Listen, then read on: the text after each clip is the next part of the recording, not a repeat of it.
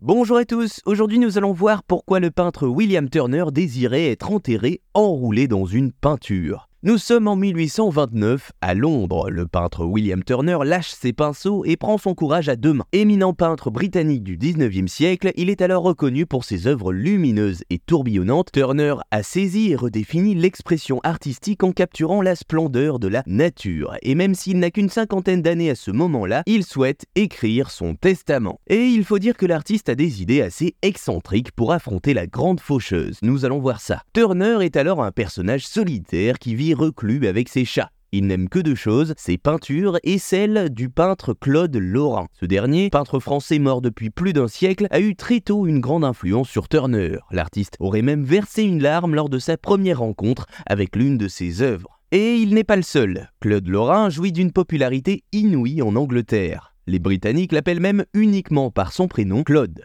Un peintre ne peut espérer une plus belle reconnaissance. William partage avec Claude le même goût pour la lumière qui baigne leur paysage grandiose d'une atmosphère dorée. Son tableau d'un don construisant Carthage est d'ailleurs un hommage aux toiles du Lorrain. 15 ans après l'avoir peint, Turner le considère toujours comme son plus grand chef-d'œuvre au point de ne jamais vouloir le quitter. En effet, on retrouve dans son testament un souhait un peu fou où l'artiste désirait être enterré enroulé dans cette toile.